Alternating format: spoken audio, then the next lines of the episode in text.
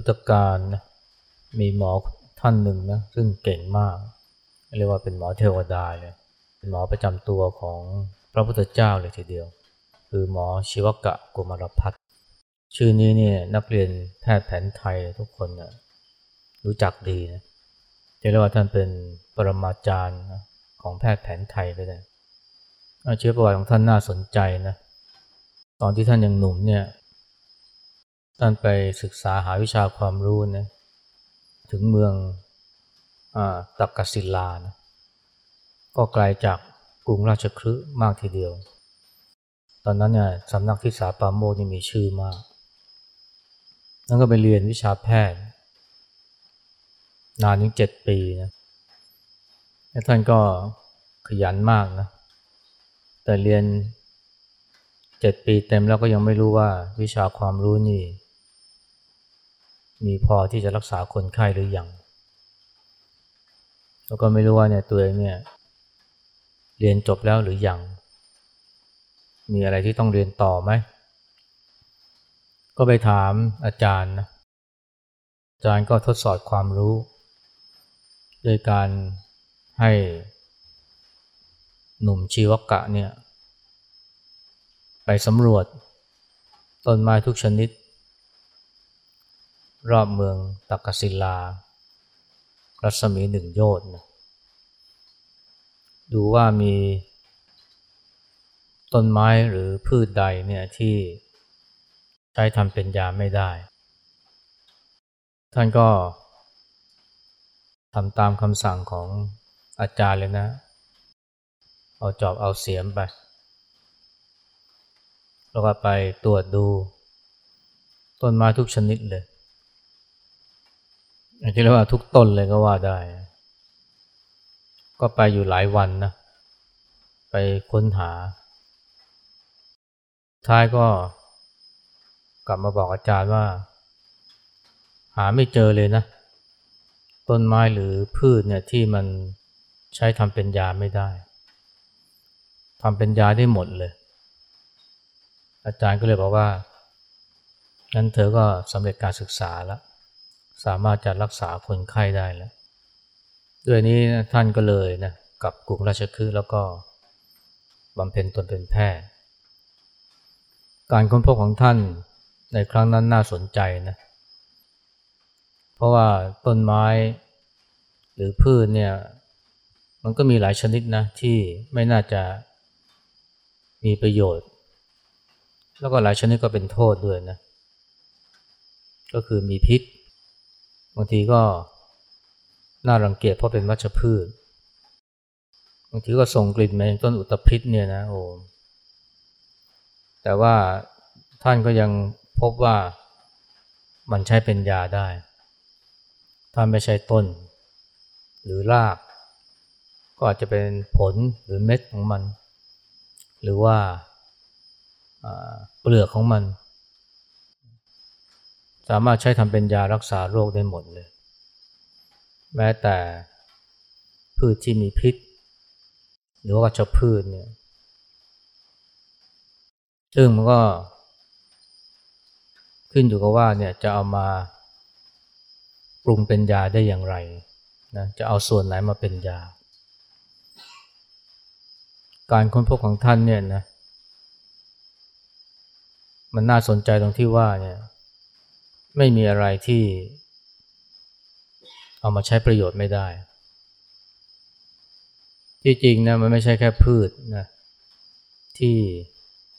ทุกชนิดที่เอามาใช้ประโยชน์ได้ทั้งนั้นเนี่ย เราจะพูดได้เลยว่าสรรพสิ่งเนี่ยในโลกนี้เนี่ยมันล้วนแล้วแต่มีประโยชน์ทั้งนั้นล้ว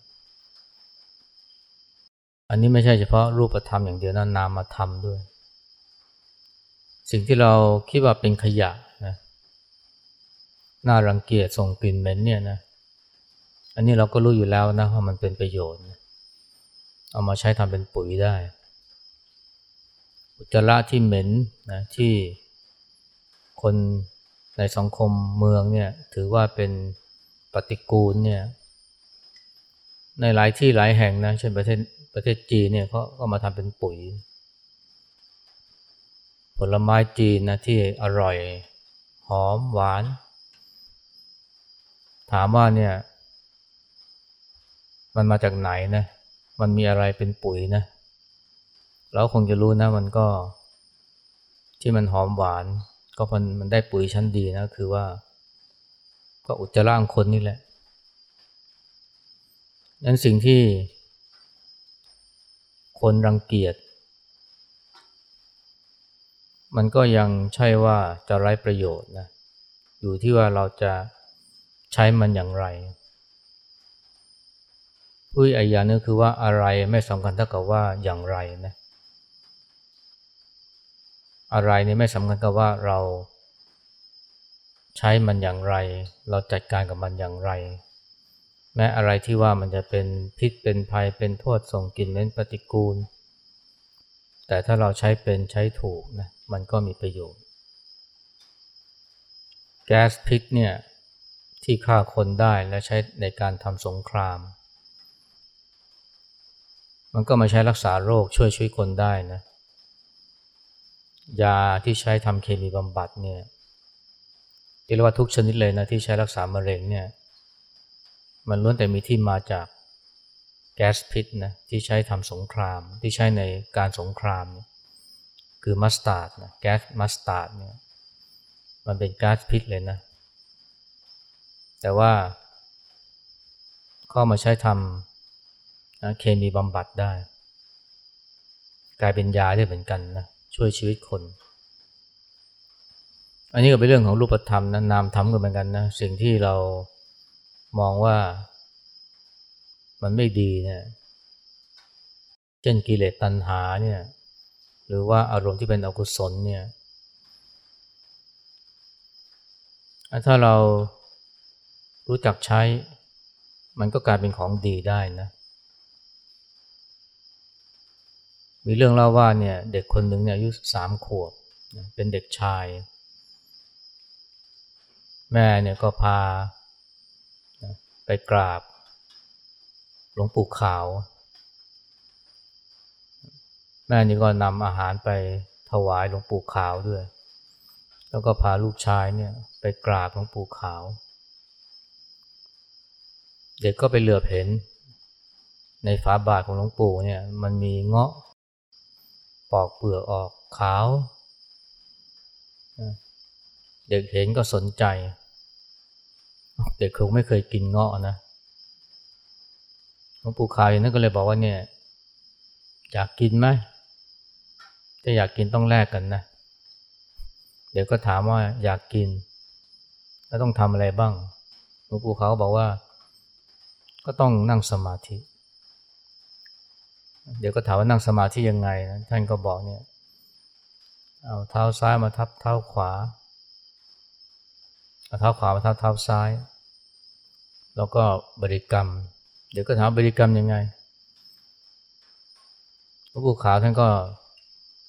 รู้นะว่ากับเด็กแบบนี้เนี่ยก็ต้องอจะใช้คำพุทโธเป็นคำบริกรรมก็คงไม่เหมาะ เด็กอยากกินเงาะนะ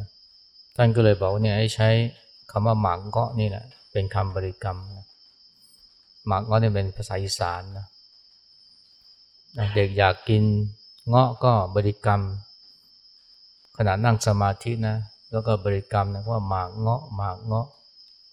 สองพยางนะหายใจเข้าคงก็นึกถึงหมากหายใจออกก็เงาะเนี่ยทำนองเนี่ยนะตอนที่เด็กเริ่มทำใหม่ ๆ เนี่ย เด็กก็นั่งหลับตาทำนี่ก็ทำไปก็เลียปากไป เพราะว่านึกถึงเงาะแล้วเนี่ยมันก็น้ำลายไหล แต่ด้วยความอยากนะก็ทำให้เด็กเนี่ย ทำตามที่หลวงพ่อหลวงปู่เนี่ยสอนภาวนาด้วยการนั่งสมาธิ นึกถึงหมากเงาะ ทีแรกก็น้ำลายไหลนะ เพราะว่านึกถึงรสชาติของมัน แต่ทำไปสักพักเนี่ยจิตก็นิ่งเป็นสมาธิ แล้วก็รวมลงเป็นหนึ่งเลยทำสมาธิอยู่พักใหญ่ๆนะ ก็ได้ยินเสียงระฆัง เด็กลืมตาขึ้น ก็เห็นแต่หลวงปู่ขาวเนี่ย กับตัวเองเนี่ยนั่งอยู่บนศาลา ที่เหลือไม่มีใครแล้ว แม่ก็ไม่อยู่แล้วปรากฏว่ามันเป็นเวลาบ่ายสามนะเป็นเวลาที่พระเนี่ยต้องมารวมกันมาทำปัดกวาดศาลา เด็กเนี่ยเริ่มนั่งสมาธิตั้งแต่ เช้านะ ตั้งแต่ตอนที่หลวงปู่ขาวยังไม่ทันฉันเลยบอกว่าเด็กนั่งสมาธิจิตรวมเป็นหนึ่งจนถึงบ่ายสามเนี่ยกี่ชั่วโมงนะเจ็ดแปดชั่วโมงเลยทีเดียวไม่น่าเชื่อนะ แต่ว่าที่เด็กนั่งนะแล้วก็จิตเป็นสมาธิได้เนี่ยมันก็เริ่มต้นจากความอยากนะอยากกินเงาะไอ้ความอยากนี่มันก็เป็นตัณหานะเป็นกิเลส แต่ว่ามันก็สามารถจะเป็นตัวเหนี่ยวนำนะให้เด็กคนนี้เนี่ยนะเกิดสมาธิได้ อาศัยความอยากอาศัยตัณหาก็ได้นะ เป็นเครื่องน้อมจิตให้เกิดเป็นสมาธิ ซึ่งก็เป็นทำฝ่ายกุศลนะกิเลสตัณหานี่มันก็มีประโยชน์ แต่บางครั้งก็ทำให้จิตใจรุ่มร้อน แต่ว่าถ้าใช้เป็นนี่มันก็สามารถจะเป็นอุบายหรือเป็นอุปกรณ์ทำให้จิตเกิดความสงบได้ อย่างที่เด็กคนนี้เขาได้ประสบด้วยตัวเอง ที่จริงมันไม่ใช่เฉพาะความอยากที่เป็นตัณหา อารมณ์อกุศลอย่างอื่นนี่มันก็สามารถจะเป็นตัว น้อมจิตให้เกิดสมาธิได้นะ มีในคนหนึ่งเนี่ยนะ อยู่วัดหนองประพงเนี่ยที่วัดหนองประพงเนี่ย ถึงวันพระเนี่ยหลวงพ่อชาท่านก็จะแสดงธรรม แสดงธรรมกลางคืนเนี่ย ท่านเทศนี่บางทีหลายชั่วโมงนะโดยพระวันพระนี่ จะมีการเทศเนี่ยจน เช้าเลย ในสัตชิกไปด้วย แล้วก็ฟังธรรมไปด้วย ก็คืนนึงเนี่ยหลวงพ่อชาท่านก็แสดงธรรมยาวเลยไอ้เนี่ยนี่ก็ง่วงนะ ง่วงก็ ได้แต่นึกว่าเมื่อไหร่หลวงพ่อชาจะเลิก หรือจะหยุดแสดงธรรมสักที ตัวเองเนี่ยง่วงด้วยแล้วก็เมื่อยด้วยนะ เพราะนั่งนาน นั่งมาหลายชั่วโมงแล้ว แต่หลวงพ่อชาก็ยังเทศไม่หยุดสักที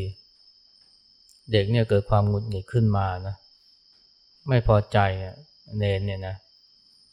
ก็นึกบ่นในใจว่าเนี่ยหยุดสักทีหยุดสักทีเนี่ยเป็นภาษาอีสานว่าเศร้าซะเศร้าซะเศร้าซาคือหยุดสักทีหยุดสักทีบนอยู่อย่างเงี้ยนะหลวงพ่อชาท่านแสดงธรรมไปเด็กไม่ฟังเลย ได้แต่มีแต่เสียงดังอยู่ในหัวเศร้าซาเศร้าซา เป็นเสียงความหงุดหงิด เป็นเสียงความโกรธ แต่จุดจุดหนึ่งนะเด็กก็เกิดได้สติขึ้นเนงก็ได้สติขึ้นมาว่าเนี่ย เราไปบอกให้หลวงพ่อชาหยุดเทศ แต่ทำไมเราไม่หยุดบ่นสักทีทำไมเราไม่หยุดโวยวายสักทีทำไมเราไม่หยุดงดหงุดหงิดสักทีพอได้คิดเช่นนี้เนี่ยก็ได้สติ แล้วก็แทนที่จะบน่น อย่างเดียวก็เริ่มทำสมาธิ สมาธิเนี่ยก็อาศัยคำเนี่ยคำบ่นนี่แหละ มาเป็นคำบริกรรมนะเศร้าซะเศร้าซะใหม่ๆเนี่ยมันก็มีความหงุดหงิดอยู่นะ เพราะว่าแม้จะรู้ว่าตัวเองนี่ไม่ควรจะบน่นไม่ควรจะหงุดหงิด แต่ว่ามันก็มีความรู้สึกหงุดหงิด แต่ว่าจิตที่ใฝ่ดีเนี่ยก็ทำให้นะหันมาทำสมาธิแทน แต่ว่าเสียงบ่นมันก็ยังดังอยู่ในใจนะ ก็เอาเสียงบ่นนั่นแหละมาเป็นคำบริกรรมสักที เอาเอามาเป็นคำบริกรรมซะเลยเศร้าซะเศร้าซะปรากฏว่าจิตนะเป็นสมาธิเลยนะ จิตเป็นสมาธิดิ่งเลยนะ มาลืมตายทีสว่างแล้ว คนหนึ่งก็ไปกันหมดแล้วนะเหลือตัวเองนั่งสมาธิอยู่ โอ้จิตเป็นสมาธิดีมากเลยนะเพราะว่าไอ้คำว่าเศร้าซะหรือว่าไอ้ความรู้สึกที่หงุดหงิดลำคาญใจนี่แหละนะ เอามาใช้เป็นประโยชน์นี่มันก็สามารถทำให้เกิดสมาธิได้เหมือนกันไอ้ตัณหาหรือความโลภคือความอยากเนี่ยรวมทั้งโทสะคือความหงุดหงิดความโกรธเนี่ยมันก็สามารถจะมาใช้ประโยชน์นะเป็น เครื่อง น้อมใจให้เป็นสมาธิได้ อันนี้มันก็ชี้เห็นนะว่าเนี่ยอารมณ์อกุศลเนี่ยถ้าเรารู้จักใช้เนี่ยมันก็มีประโยชน์เป็นนับภาษาเลยนะกับเวลาเราเจริญสติแล้วเนี่ยแล้วมันมีมันมีความคิดที่เราเรียกว่าความฟุ้งซ่านเกิดขึ้นเนี่ย แล้วบางทีมันก็เป็นนิวรณ์ซะด้วยนะชื่อว่าอุทธัจจะอุทธัจจะความฟุ้งซ่านแล้วมันไม่ใช่ฟุ้งซ่านเดี๋ยวมีความร้อนใจความวิตกนะกุกกุจจะ มีความหงุดหงิดเกิดขึ้น บางทีก็มีราคะโลภะเกิดขึ้น นึกถึงของกินนึกถึงความสนุกสนาน ซึ่งอารมณ์เหล่านี้มันอาจจะรบกวนจิตใจได้ แต่ว่ามันก็ สามารถจะมาใช้ประโยชน์ในการภาวนาได้ อย่างที่หลวงพ่อเทียนนั่ก็ย้ำอยู่เสมอนะไอ้ความคิดความหลงนี่มันมันก็ไม่ใช่เป็นสิ่งที่ต้องต้องต้องไปห้ามมัน อย่าไปห้ามคิด อย่าไปผักสายมัน เพราะว่ามันเป็นมันสามารถจะเป็นแบบฝึกหัด ให้สติของเราเติบโตและทำให้เกิดความรู้สึกตัวได้ ความหลงเนี่ยมันก็มีประโยชน์เหมือนกันนะเพราะว่าการเจริญสติของเราเนี่ยมันจะก้าวหน้าได้ก็ต่อเมื่อเรา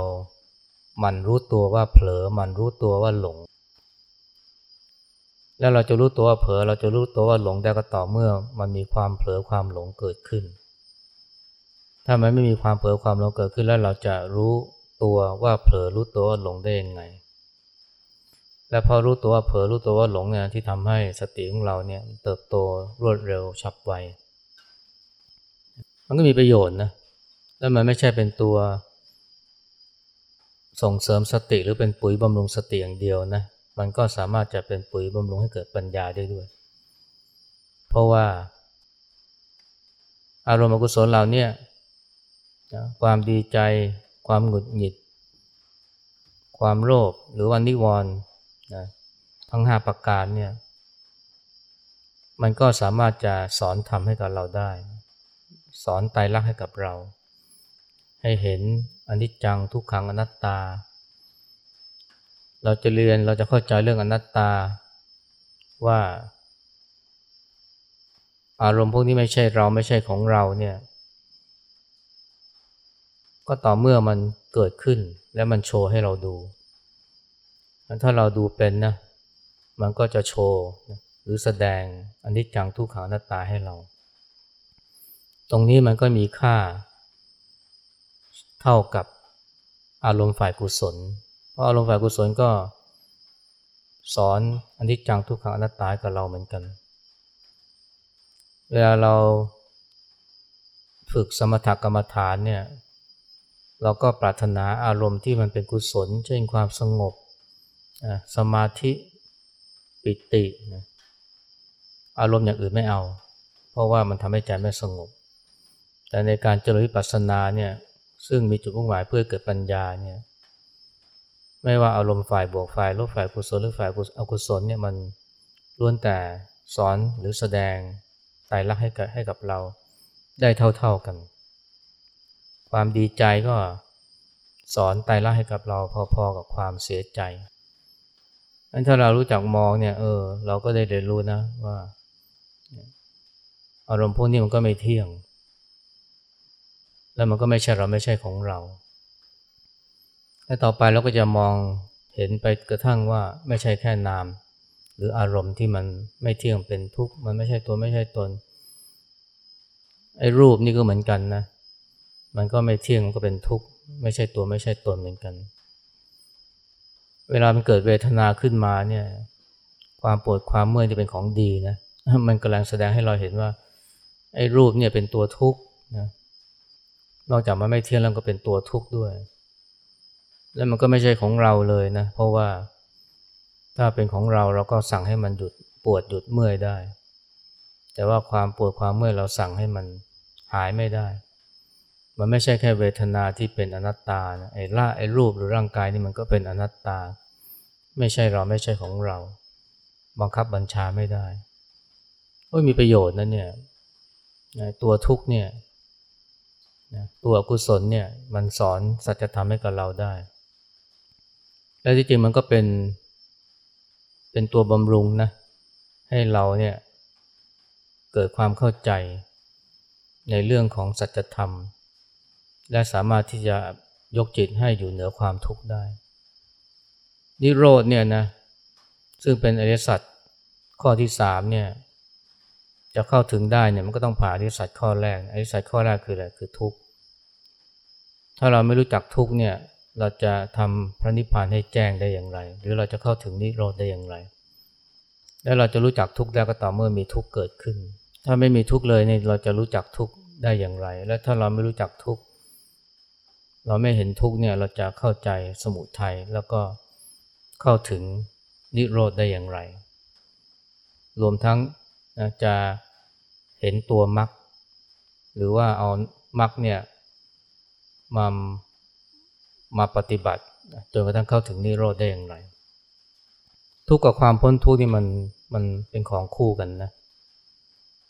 หรือจะพูดว่าทุกข์กับความรู้แจ้งนี่เป็นของคู่กันก็ได้พระเจ้าตรัสว่าเนี่ยเป็นเพราะมี ความเกิด ความแก่และความตายเนี่ยพระองค์เนี่ยจึงอุบัติขึ้นมาในโลก และพระสัตธรรมที่ทรงแสดงเนี่ยจึงเจริญรุ่งเรืองพูดอีกอย่างนึงคือว่าเป็นเพราะมีทุกข์เนี่ยเป็นเพราะโลกนี้มีทุกข์เนี่ยจึงมีพระพุทธเจ้าอุบัติขึ้นมา ไม่มีทุกข์ก็ไม่มีพระพุทธเจ้าแล้วท่านติทหารท่านก็เลยพูดไว้ดีนะท่านบอกว่า เป็นภาษาอังกฤษนะ no mud no lotus ไม่มีโคลนตมก็ไม่มีดอกบัวนะเพราะมีโคลนตมเนี่ยจึงมีดอกบัว หรือพูดอีกอย่างนึงคือว่ามีดอกบัวได้เพราะมีโคลนตม ดอกบัวที่ไม่ใช่หมายถึงดอกไม้อย่างเดียวนะแต่หมายถึงความรู้แจ้งหรือโพธิ ส่วนโคลนตมเนี่ยคือความทุกข์นะรวมทั้งสิ่งที่เป็นปฏิกูล ซึ่งก็รวมถึงอารมณ์ที่เป็นอกุศลด้วยนั้นโคลนเนี่ยมันก็มีประโยชน์นะมันเป็น สิ่งที่บำรุงดอกบัว เช่นเดียวความทุกข์เนี่ยเป็นสิ่งที่เกื้อกูลให้เกิด อาการรู้แจ้งหรือโพธิเวลาเราเจอความทุกข์เนี่ยนะ ก็อย่าเอาแต่คร่ำครวญเศร้าโศก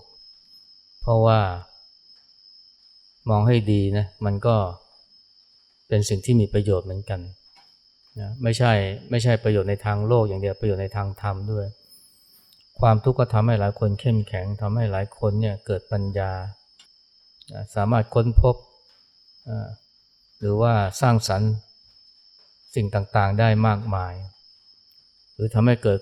ความรู้ความเชี่ยวชาญในการประกอบอาชีพการงาน อันนี้เป็นประโยชน์ทางโลก แต่ในทางธรรมเนี่ยความทุกข์เนี่ยมันก็ทำให้เห็นธรรมได้เหมือนกันนะ เจอทุกข์ก็เลยเข้าถึงธรรม เพราะนั้นเนี่ย อะไรเกิดขึ้นกับเราเนี่ยนะมันก็ไม่สำคัญเท่ากับว่าเราจะใช้มันอย่างไร หรือเราจะมองมันอย่างไร หรือเราจะเกี่ยวข้องกับมันอย่างไรนะส่วนใหญ่เราไปสนใจแต่ว่าอะไรมากกว่าอย่างไร ขอให้มีสิ่งดีๆ เกิดขึ้นกับเรา ขอให้สิ่งแย่ๆอย่าได้เกิดขึ้นกับเรา ถ้าสิ่งแย่ๆเกิดขึ้นกับเรา เช่นทุกเมื่อไหร่นี่ฉันแย่แน่ๆมันจะไม่ทันแย่หรอกนะ เพราะว่าแม้มันเกิดขึ้นแล้วเนี่ย สิ่งสำคัญอยู่ว่าเราจะใช้มันอย่างไร อะไรไม่สำคัญเท่ากับว่าอย่างไรนะเจออะไรก็ไม่สำคัญเท่ากับว่าเรารู้สึกกับมันอย่างไร หรือเห็นประโยชน์ของมัน หรือหาประโยชน์จากมันได้อย่างไรนี่สำคัญกว่า เพราะฉะนั้นเวลามีอะไรเกิดขึ้นกับเราเนี่ยนะโดยเพราะสิ่งที่เป็นลบเนี่ยความทุกข์ก็ดีอารมณ์อกุศลก็ดี ลองมองดีๆนะเราก็หรือรู้จักใช้มันเนี่ยมันก็เกิดประโยชน์ได้ เย็นนี้พูดเท่านี้นะ